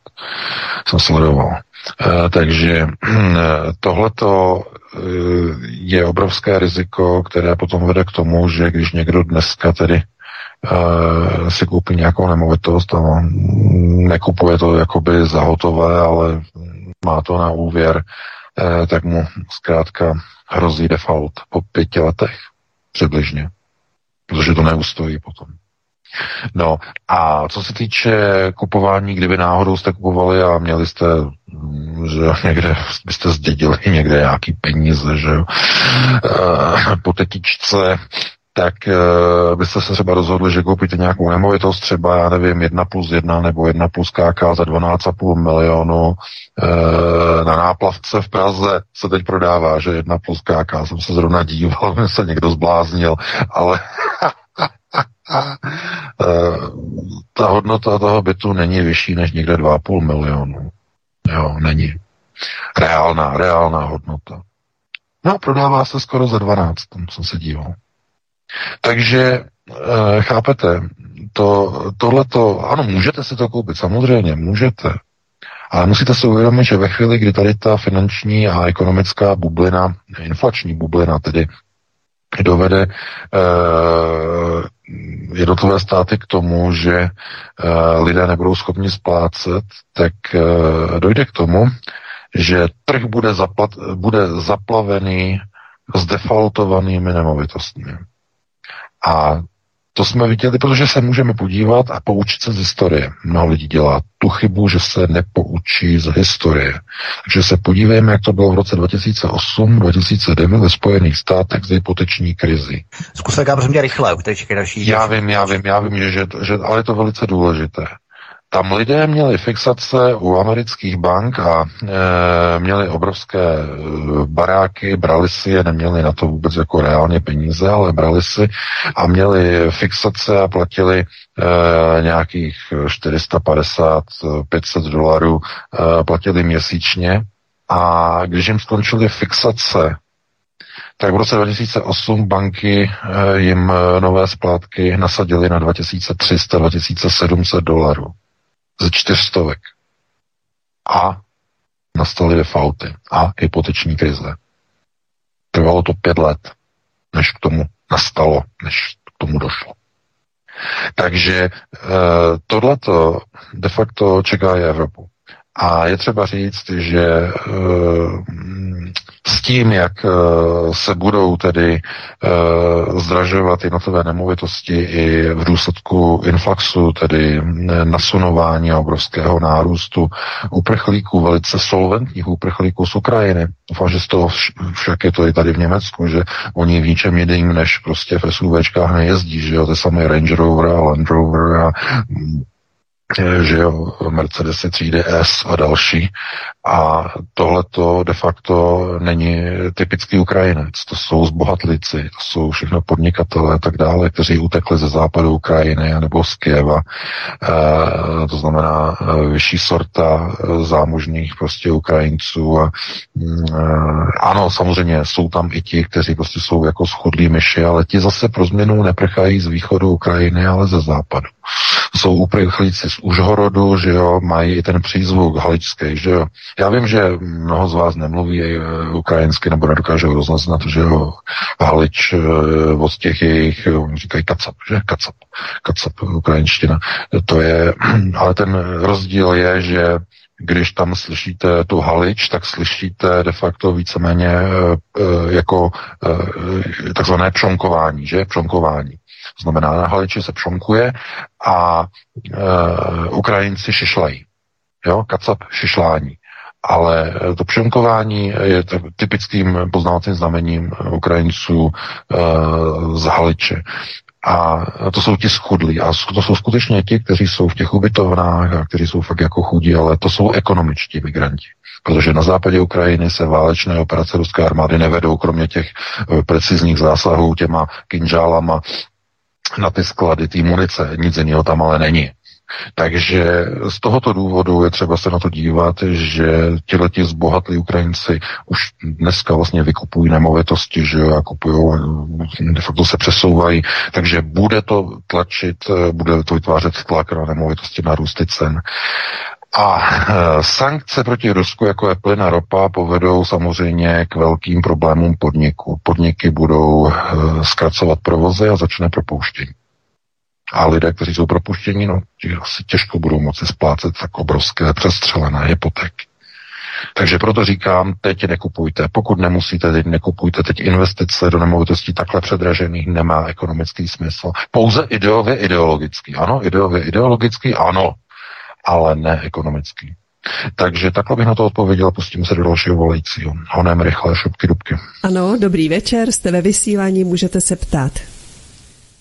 Dobrý večer, posluchač z Prahy. Já jsem se chtěl zeptat, eh, viděl jsem, respektive četl u Antonína, u Antonína Baudiše, eh, jsem četl příspěvek o možnosti přesídlení části nebo celého Izraele na jich Ukrajiny. Eh, měl to být plán od roku 2000 nebo už i dříve, je tam k tomu eh, mapka a nějaké německé povídání. Eh, zda k tomu může pan VK něco říct. Děkuju, budu poslouchat. Také děkujeme. No jistě, no, tak na Ukrajině, že jo, je to je bývalé centrum vlastně Chazarie, že i když ta byla, nebo Chazarie ležela mnohem více na východ, že jo, mezi Kaspickým mořem, Černým mořem, ale e, tam byla obrovská enkláva, že jo, židů, které po nástupu k moci odsunul e, Josef Stalin e, do zakavkazských republik a to, to byla taková ta no, víceméně nucená diaspora ale uh, ti, kteří jsou dneska v Izraeli, tak uh, oni mají předky, že jo, a oni koukají nahoru, že jo, takový ten, uh, takový ten longing, longing for home, že jo, stýskání eh, po domově, že jo, koukají na Oděsu a eh, že jo, tam eh, byly ty bankovní domy, že jo, byly ty jidiš, že jo, hlavně Oděsa, ta je jidiš, ta je jejich, jo, ta byla vždycky jejich. Ne, takže oni tam koukají na to a mm, rádi by prostě tam vytvořili prostě nějaký, nějakou svoji takovou tu enklávu, znovu ji tam jako obnovili, že jo. Takže já se tomu nedivím. To, jako, to, je, to bych dokonce jako považoval za velice reálné. Otázkou je, jaký je plán Ruského židovského kongresu. Jestli bude chtít odříznout Ukrajinu od přístupu k Černému moři, bude chtít obsadit i Oděsu, Potom bych věřil tomu, že na tom obsazeném území začnou objevovat e, izraelští židé. Velice, velice by to bylo potom reálné. To ano. Takže takhle bych na to odpověděl. Pustíme se do dalšího. Právě v tuto chvíli další volající vypadl, ale přijmu rovnou dalšího volajícího. Jste ve vysílání, můžete se rovnou ptát. Dobrý večer, tady Dobrý večer. Posluchačka z Krásného údolí u Černošina. Já jsem se chtěla zeptat, jak vidí pan VK, pan toho Elona Muska a Twitter. Jak on to vidí, tu situaci okolo toho Twitteru s tím Elonem Muskem. Jo, ano, děkujeme. Hezký večer. Vám Nashledanou. Dobrá otázka. No, já děkuji. Eh, ano, to je, to je dobrá otázka. Já bych chtěl především říct, eh, v čem je problém. Podívejte se, eh, globalizace, eh, jejímž představitelem a kandidátem je Elon Musk, Eh, je snaha o kontrolování globalizačních procesů v rámci celé populace. v rámci celé populace. Globalizace sama o sobě je o tom, jakým způsobem oslovit Frantu z deníka Loizu, eh, že jo, eh, tady toho, eh, který eh, pracuje jako dělník, tady toho, který pracuje v bance, tady toho, který pracuje někde na poli, tady toho, který je výzkumník a tak dále. Globalizace je o tom, jakým způsobem mít pod kontrolou všechny lidi a víceméně jakoby je mít zaregistrované, ovládat je, ale pozor, pozor, pozor, vždycky tak a pouze za tím jediným účelem, aby si mysleli, že oni sami toho se chtějí účastnit. To je základní princip globalizace. V globalizaci nesmí se objevit nic, co by připomínalo násilné, nacifikační, fašizační a podobné procesy řízení. Ty jsou pro ně nežádoucí, pro globalčiky, protože vytvářejí odpor. A to, co se stalo s americkými sociálními sítěmi, bylo to v posledních letech, že byly doslova uneseny takzvanými neomarxistickými progresivisty. Levicí, ultralevicí, která se snaží umlčet jakoukoliv opozici. A to jde proti plánům globalistů. K čemu to totiž vede? No, protože každá takováto akce vytváří reakci a vytváření odporu proti globalizaci, což nemohou globalisté dopustit. To je hnutí odporu. Ve chvíli, kdy Donald Trump oznámil vlastní platformu, tak eh, de facto došlo k tomu, že by odvedl obrovská, obrovská kvanta, desítek, stovek milionů lidí na platformu, kterou globalisté nebudou mít pod svou kontrolou. Kvůli tomu, že sfašizovaní, že jo, e, všichni ti progresivisté američtí, e, že ty lidi vyhnali. To znamená, globalisté nejsou spokojeni s tím, jakým způsobem jsou vedeny americké sociální sítě. Namísto toho, aby ty ovečky si chránili a jako kontrolovali, že jo, a všichni budou na Facebooku a my vo všech budeme všechno vědět. Jenže jak to může fungovat, když lidi jsou vyhánění z toho Facebooku, jsou vyhánění z toho Twitteru, jsou blokovaní z toho Twitteru. To je pro globalisty totiž kontraproduktivní. Z tohoto důvodu byl Elon Musk jako kandidát globalistů pověřen, aby udělal v Twitteru pořádky. Aby vrátil tomu Twitteru původní určení, aby tam byli úplně všichni, všechny ovečky, aby tam byli a ať si tam říkají víceméně, co chtějí, protože oni stejně nemají na kontrolu procesu uh, e, žádný vliv. Až třeba na výjimky, třeba toho Trumpa a dalších. Ale chápete? To je ten hlavní důvod. To znamená, to není tak, že prostě Elon Musk najednou něco přelítl přes nos a řekl si, hm, já teď koupím prostě Twitter. Ne, ne, ne. On je kandidátem globalistů. On všechny ty rakety staví pro globalisty, že jo, je to osidlování Marsu a další věci. Uh, to znamená, Tohle to eh, je zkrátka Befel, aby on ovládl prostě Twitter a eh, vrátil mu původní fazonu. No a jak mu k tomu dojde, začnou se dělat pořádky ve Facebooku, začnou se dělat pořádky na YouTube i v Google začnou obrovské změny, obrovské procesy, protože eh, ten progresivismus, neomarxistický progresivismus, ten nemá s tím hlavním původním e, tou tezí takzvaného globalismu vůbec nic společného. A to, to to, co si musíme vysvětlit. Globalizace vždycky byla de facto objektivním procesem. To doufám víte. Globalizace je objektivní proces. Je-li v tom původním smyslu a nastavení, že? To znamená, lidé, kteří jsou z jiných míst, poskytují služby lidem v jiných místech, prodávají z jiných míst, přesouvají zboží do jiných míst, to je základní princip globalizace. A tohleto, že prostě někdo řekne něco, co třeba těm progresivistům se nelíbí, tak oni ho zablokují a udělají to u tolika lidí, u milionu lidí a ti lidé najednou se seberou a za- založí si vlastní platformu, kterou už globalisté pod kontrolou nemají. A tím vzniká hnutí odporu. To je největší ohrožení globalistů. Proto zatroubili eh, na, že jo, zazvonili na zvon jako poplach a pověřili Elona Muska, aby eh, zakročil a koupil Twitter od těch, pro, těch neomarxistických progresivistů. Takže nemyslete si, v globalizaci uh, oni, oni vědí moc dobře, jak se pracuje s lidma a vědí, že s lidma se dá pracovat jedině tehdy, pokud uh, nejsou vytvářeny tlaky hnutí odporu. Oni, víte, oni to neví ani v České republice.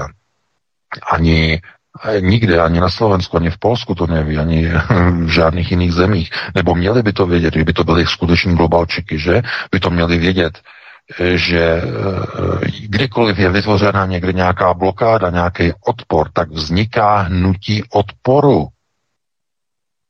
Jenom si vezměte, když zablokovali weby, že jo, eh, tyhle ty, eh, takzvaně opoziční, že jo, 25. února.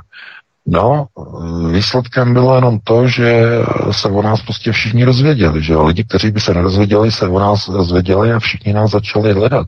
Lidé, kteří by nás nikdy nehledali, tak začali hledat, že jo, kde je Aeronet, kam zmizel Aeronet, že jo. Tohle to hned přípona news začala všude prostě šířit, že jo, v e-mailech, tohleto. Oni jsou tam, tam jděte a tak dále a tak dále. No a jak říkám, tohle to zkrátka jenom ukazuje na to, že oni vůbec jako nechápou, jak fungují procesy řízení.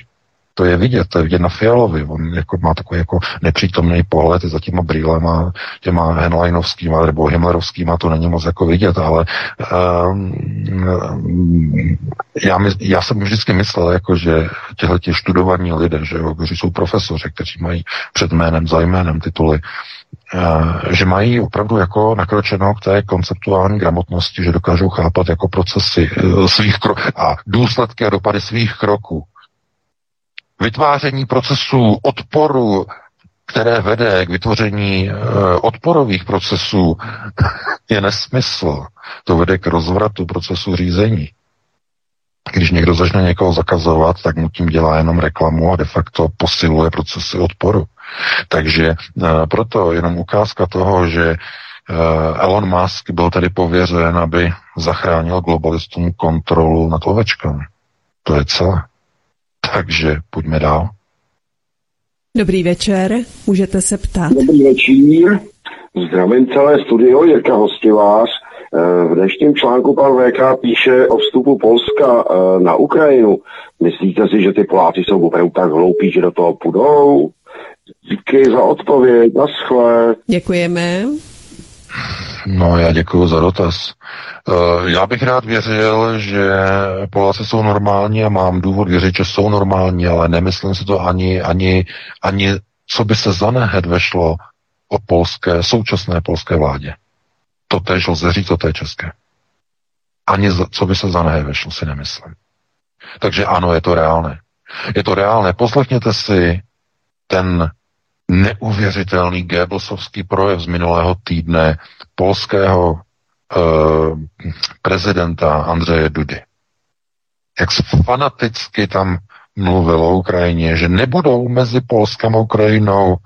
Benže nebude, že, že nebude, nebude nikdy, jakože nebude už žádná hranice, úplně fanaticky a Poláci tam ve Vikíři, tam v okně byl ve Vikíři a držel lajku ve Vikíři, že jo, ten jeden z jeho fanoušků, že jo. Uh, tahle ta polská elita je neuvěřitelným způsobem nacifikovaná. Neuvěřitelným způsobem a mm, je-li u moci nacifikovaná elita, je možné úplně všechno, takže vstup polské armády na uh, ukrajinské území pod záminkou mírové mise, kterou povolí Zelenský, je naprosto reálný. Naprosto reálný. Já, o tom, já to o tom nepochybuji. Takže uh, uvidíme, k čemu to povede, no a pustíme se do dalšího volajícího. Spíš bychom měli začít bát, jestli do toho budou opravdu česká a slovenská armáda, to je ještě horší. Jo, to bychom měli. No jistě, no, samozřejmě. Eh, to je, jak říkám, eh, v první fázi by se jednalo pouze o profesionální vojáky. Byli by osloveni. To by nebylo tak, že by se začaly dělat odvody, že obranců to ne, ale v první fázi těch bojů eh, by to byli profesionální vojáci, kteří by tam jeli za americké dolary jo, za dolary, stejně jako jezdili za dolary do Afghánistánu a do Iráku čeští vojáci, že, tak eh, by, zřejmě by jezdili i na Ukrajinu. Takže takhle bych na to reagoval a pustíme se do dalšího. Dobrý večer, můžete se ptát? Dobrý večer, ahoj VK. Moc tě zdravím, tady Zelený rytíř a chtěl bych se zeptat na globální ekonomické procesy do konce roku. Díky moc. Děkujeme. No, já děkuji, já děkuji za dotaz. Eh, no, s těma globálními ekonomickými procesama se to dá velice krásně schrnout jedin, jedním jediným slovem. Inflace. A e, inflace bude hlavním charakterem e, veškeré globální ekonomiky do konce tohoto roku. Ona bude pokračovat příští rok ještě mnohem mohutněji, ale do konce tohoto roku inflace. E, otázkou teď je, jestli opravdu to bude v České republice jenom těch 25% na konci inflace, anebo tady dojde na ten celý německého Eh, že jo, ekonomického svazu, eh, jestli dojde na tu prognózu, že Česká republika 50% by mohla atakovat hranici 45 eh, až 50% ke konci roku. V některých segmentech trhu, ale pozor, tam bylo řečeno, v některých segmentech trhu. Takže ne ta úhrná inflace zřejmě, ale v některých segmentech. No v některých segmentech to ani nemusí být 50%, to může být klidně 100%. Bych se vůbec nedivil, že paliva vyrostou do konce roku o 100%, že jo, benzín jste tam měli v Česku za kolik? Za 29 nebo za 30 jste měli? No, že bude za 60? No, to je úplně reálné do konce roku. To bude 100% vyleze, to je naprosto reálné, takže v některých segmentech to bude klidně 100% inflace. Jako o tom nepochybujte. Takže takhle bych na to reagoval a pustíme se do dalšího. Dobrý večer, máte slovo? Dobrý večer, slyšíme se, pane VK? Ano, slyšíme se. No, dobrý večer, pane VK, tady Václav. Rád bych se vás zeptal, co na to říkáte takhle na knihu Zkáza Slovanů ve světové válce. Vydal to pan Rudolf Vrba v roce 24. Já, když jsem to čet, já už mám léta, tak úplně dějiny se totálně, totálně opakujou. Znáte tu knížku? Myslíte v roce 1924 o druhé světové válce? To je nelogické přece. O první, druhý, o první, druhý, o první světové válce. Jo, první, jo, právě rozumět druhé, ze, pardon, jasně. Ze, svět, ze světové války v roce 24 Rudolf Vrba byl to kněz, nominovaný na Nobelovu cenu v roce, v roce 1908 až 1909. Zemřel v roce 39, kdyby ho kdyby se dožil Hitlera, tak by ho pověsil Hitler. Dobře, jestli, jestli mi něco hmm. o tom řeknete, jestli to znáte. Dobře, děkujeme. Mějte se moc hezky, děkujeme. No, děkuji za dotaz, ne, tu knihu jsem nečet, eh, takže eh, na to nemůžu nějak, nějak reagovat, ale eh, co se týče tedy opakování procesu, no tak to můžu velice dobře komentovat, protože to přesně je jeden z hlavních procesů, který teď používají tedy nejenom globalisté, ale Mluvíme tedy o všech vlastně strukturách světového řízení, takže používají princip takzvané ztráty, ztráty paměti. Je to proces Zeitgeist. Jste možná slyšeli, proces Zeitgeist. Světové procesy jsou řízeny tím, že lidé zapomínají. Plynutím času dochází k recyklování původních starých procesů řízení, které se neobnovují, jsou pořád stejné, ale vzhledem k tomu, že lidé e, zapomínají a společně s tím, jak umírají starší lidé, že paměť národa zaniká, tak e, je možné znovu recyklovat pořád dokola staré procesy řízení. Takže fenomén Zeitgeist funguje a e, ten duch času de facto jenom e, jakoby podněcuje neustále pro jako uh, uh, národy a civilizaci provádí mohutnými a mohutnými iteracemi a opakováním již jednou prošlých procesů, ale na nových a nových generacích. Pořád a pořád a pořád dokola. Jedinou cestou z tohoto začarovaného kruhu Zeitgeist je konceptuální gramotnost. A jediná cesta ven je skrze první prioritu a rodinný kruh. Výchovu k národním tezím. Protože ten princip mm, onoho jakoby prokletí, že e, lidé jsou zatahováni do válek jenom kvůli tomu, že do svých čel si vždycky volí kandidáty, kteří nesta, nezastupují zájmy lidu, ale jejich zájmy, že jejich. Není dovoleno, aby vládl prezident, aby vládl premiér, aby vládla vláda, která mm, činí kroky v zájmu lidu. A je-li taková vláda, musí být na ní uvaleny neskutečné sankce. Jako na Kubu, jako na Severní Koreu, jako na Irán, jako na Venezuelu. Největší vlastenec Hugo Chávez, který myslel na svoje vlastní lidi, že jo, na, svoje vlastní, na svůj lid, se stal největším nepřítelem globálních procesů řízení. Že nakonec ho otrávili, že jo, měl rakovinu, tohleto, indukce, že jo, nějakýho polonia nebo co a tak dále a tak dále. To znamená, chápete, zlikvidovali ho, uvalili sankce. Není dovoleno, není-li jejich, jsou na něj uvaleny sankce.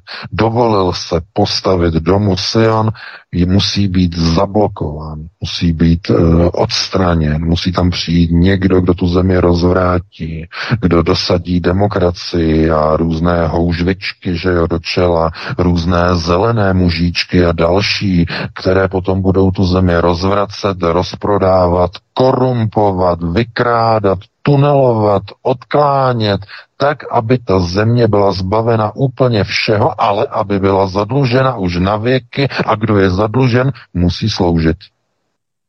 Musí být poslušný. Takový je úděl, že onoho ducha času, zeitgeist. Takže ten duch je jejich, že je v astrální rovině, ten je jejich. Že ten vždycky vítá, když vlastně oni zemřou, že jo, po smrti, a tak, že jo, to světlo jako se hovoří, ale uh, mluví ten, ten hlas, který slyšíte, to je zeitgeist, že? A ten vlastně, co jsi se naučil za život, že co jsi se naučil za život, jak jsi pomohl svým bližním. A e, když prochází vlastně tady tím hlasem, že jo, tak oni vlastně se dívají jakoby za svoje záda, dívají se a tam zjišťují, že vlastně vydělali tolik peněz a e, přivedli k neštěstí tolik a tolik prostě milionů lidí, když byli ve vedoucích vládnoucích funkcích a e, najednou cítí jakoby hroznou úzkost, že jo, čeho se dopustili a tak dále. Ale uh, oni se potom dozví uh, od toho ducha času, že uh, de facto ten duch jenom opakuje procesy řízení pořád dokola a snaží se, aby ty lidské duše se sebe vychovaly a převychovaly tím, že si budou procházet těmi procesy na věky věků, dokud nepovýší svoji mentální úroveň a nevysvobodí se z onoho cyklu věčného procházení tímto časem, že? Znamená reinkarnace a tak dále. To je s velkými jako přesahy, já tady o tom nebudu mluvit, protože to zase by bylo příliš na hlavu, by někde spadly hodiny, by si lidi stěžovali, že mluví o věcech, kterým zase až tak nerozumí. Takže takhle by to bylo, napustíme se do dalšího volající. Dobrý večer, jste ve vysílání. Dobrý večer, Petr z telefonu, zdravím všechny. Pane VK, vy jste zmínil Eh, jak eh, udělali ten proces eh, progresivní marxisté, že zasekli sociální sítě, ale globalčiky teďko zatali za brzdu, aby jaksi nevyvolili odpor tímto činem, takže to udělají v takové mírné formě, zase je obnoví ty a nechají je tam vypovídat, co chtějí.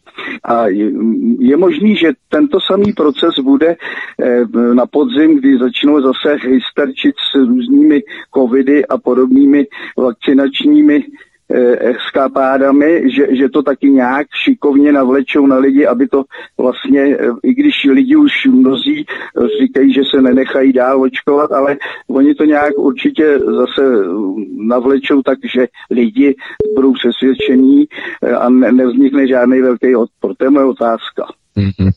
Děkujem. No já děkuji za, roz, za dotaz. E, prosím vás, proces covidizace nikdy nebyl o globálních e, procesech řízení tou původní formou, že se prosazuje vždycky to, co chtějí lidé a skrze to, co lidé chtějí, jsou prosazovány globální zájmy. E, protože e, jenom malá hrstka lidí opravdu ty vakcíny chtěla. Všichni ostatní k tomu byli donuceni a nikoli zákonem, ale opatřeními. Nemáš vakcínu, nesmíš do práce, nemáš vakcínu, nesmíš do školy, nemáš vakcínu, nesmíš do nákupního centra. Takže donucení. Ale to jsou procesy, které vedou k čemu? Když někoho ně, něčemu nutíte, něco podmiňujete, no vytváříte tím opozici. To znamená opoziční proces řízení, což je pro globalisty nežádoucí. A oni to tak spackali, že ten proces museli zastavit. Teď počátkem roku. Že? Protože uh, vytvořil se už takový blok proti tomuto procesu, že oni už dál nemohli. A to samé jim teď hrozí u těch sociálních sítí. To znamená, že uh, oni se budou snažit na podzim znovu v tom pokračovat, ale pozor, už ne všichni. Uh, globalisté teď půjdou jinou metodou. Oni budou chtít uh, s tím, jak kontrolují systémy řízení, tak vzhledem k vypuknuté válce na Ukrajině oni budou chtít, aby lidé de facto se obklopili informacemi, které uh, oni budou moci kontrolovat, to znamená velké sociální sítě, kde se lidé budou moci prostě vypovídat, že jo, a tím bude uvolněný tlak v té společnosti. To znamená, oni budou chtít, aby ti lidé si jednoho dne ty čipy dávali dobrovolně kvůli tomu, že, je, že to bude in, a že to lidé budou chtít.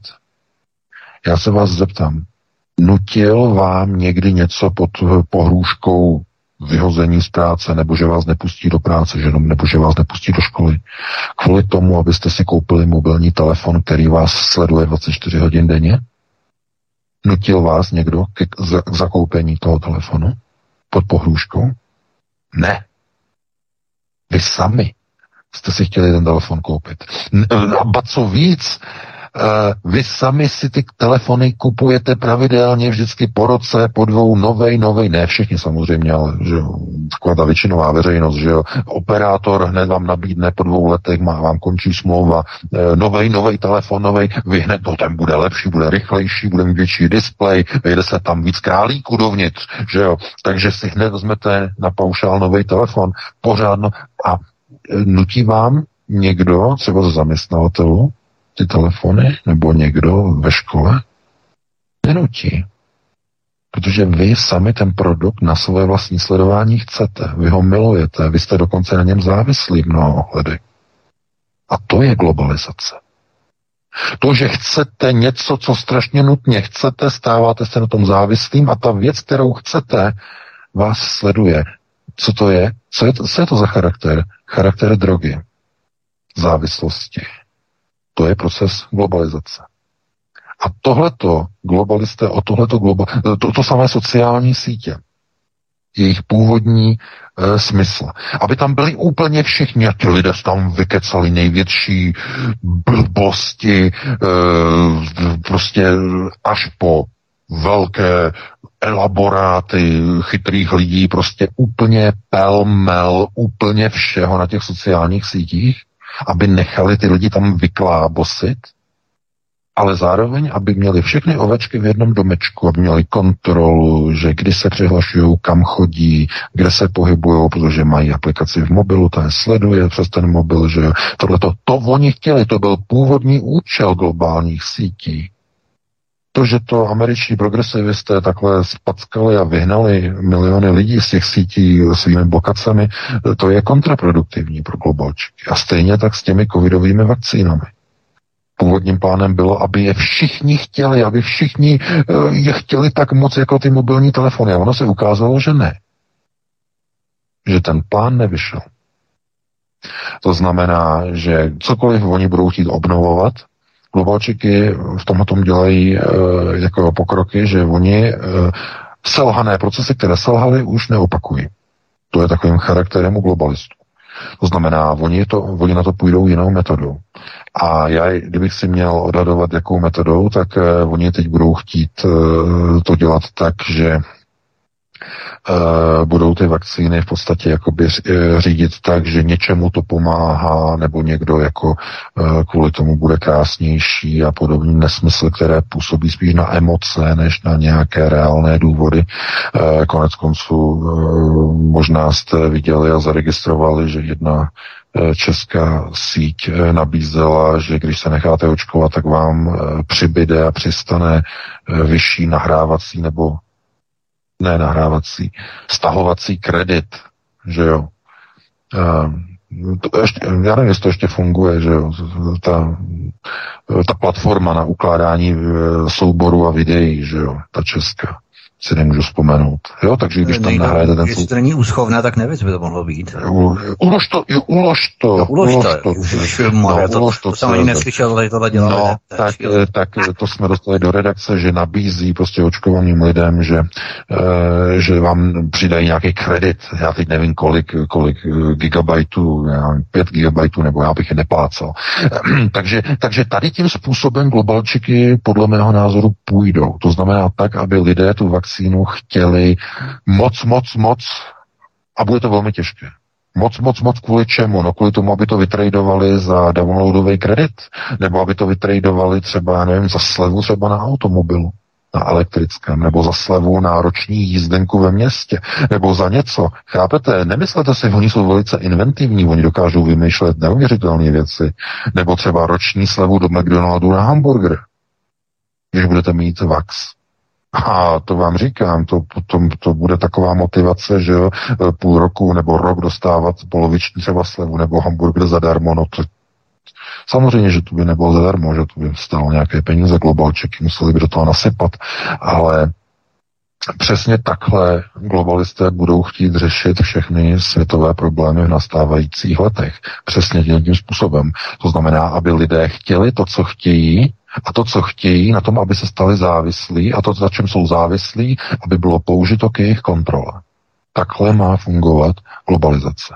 Takže takhle bych na to odpověděl no a pustíme se do dalšího volajícího. No, nebo budou levnější hypotéky trošičku, nebo budete první ve frontě na úřadech nebo v obchodech, prostě budete ano, ano, přesně, lepší školné přesně. pro děti třeba, jo? Cokoliv, ano, přesně, prostě. přesně. Jo, oni to umějí, přesně tak, no, parchanti. Tak pojďme asi, asi na posledního posluchače, že? Ano, poslední posluchač je na drátě. Hezký večer. Dobrý večer, pane VK, Helenko a Vítku. Dobrý večer. Tady Eva u telefonu. Já jsem se jenom chtěla zeptat, eh, když Izrael má být jako ten vyvolený národ, tak proč jejich vláda je nechala tak proočkovat, když očkování tak ubližuje? Jestli to záměrné, nebo o, o čem to je tady to? Děkuji vám na skránu poslouchat. Zaslyšeno. No, já děkuji za, za dotaz. Já jsem to už jednou vysvětloval, jak je to v tom Izraeli. Izrael je země, kde uh, jsou jak tedy halachim, tak jsou tam samozřejmě i sionističtí. A to je země, kde uh, máte jak židy, tak tam máte i židy. Že jo, že a že. o tuto zemi se vede boj a vede se tam boj nejen konceptuální, ale i politický že o směřování jestli bude válčit s palestinci nebo s nimi uzavře mír, že jo. Šimon Peres, Yitzhak Rabin, e, teď tam měli, teď tam mají e, Naftalína, že jo, Beneta, e, předtím tam měli, že jo, Bibiho, takže znovu, oni se tam, oni tam bojují o osud toho Izraele, buď tedy podle torického principu nebo talmudického principu. Znamená to, že oni je tam očkují. Prosím vás, to je znovu.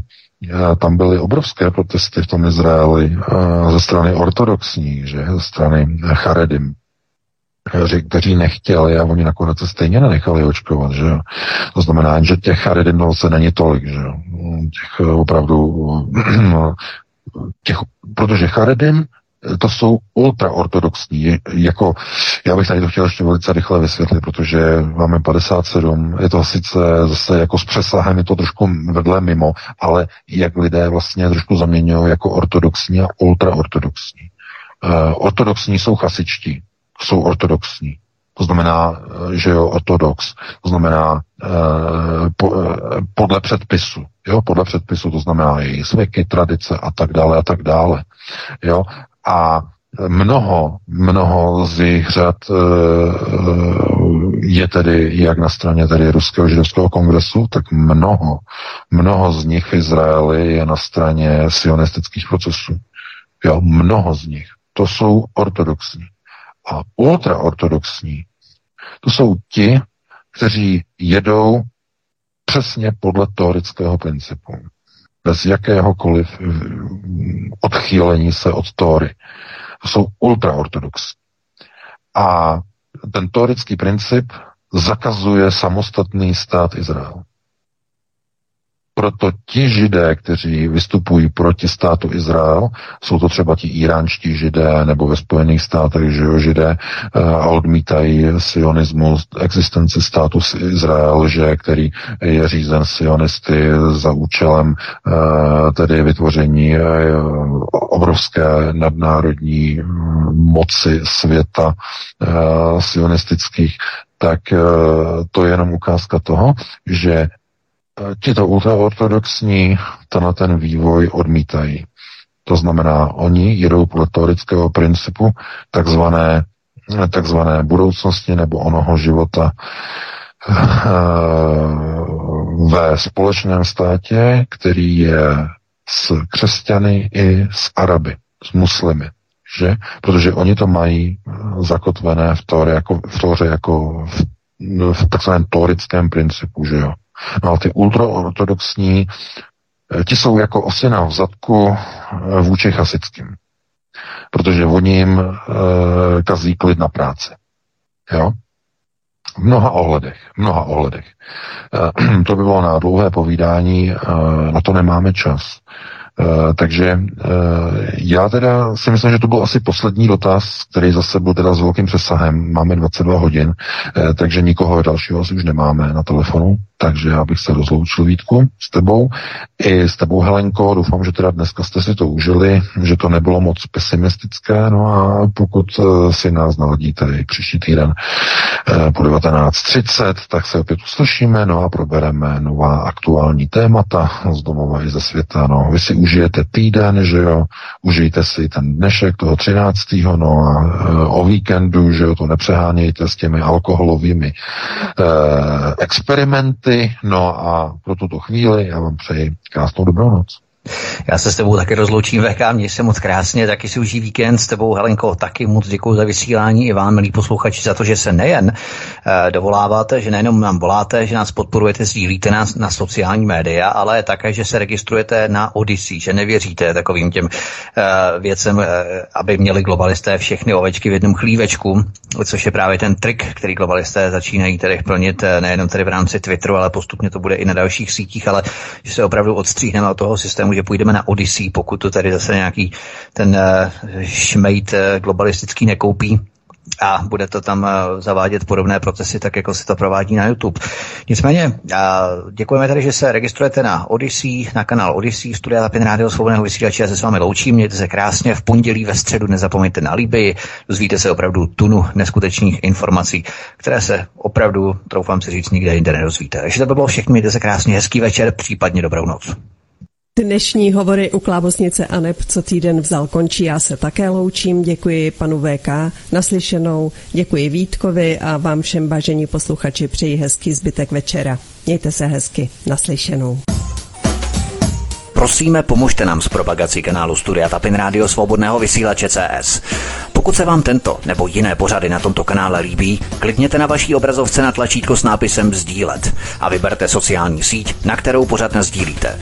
Jde o pouhých pár desítek sekund vašeho času. Děkujeme.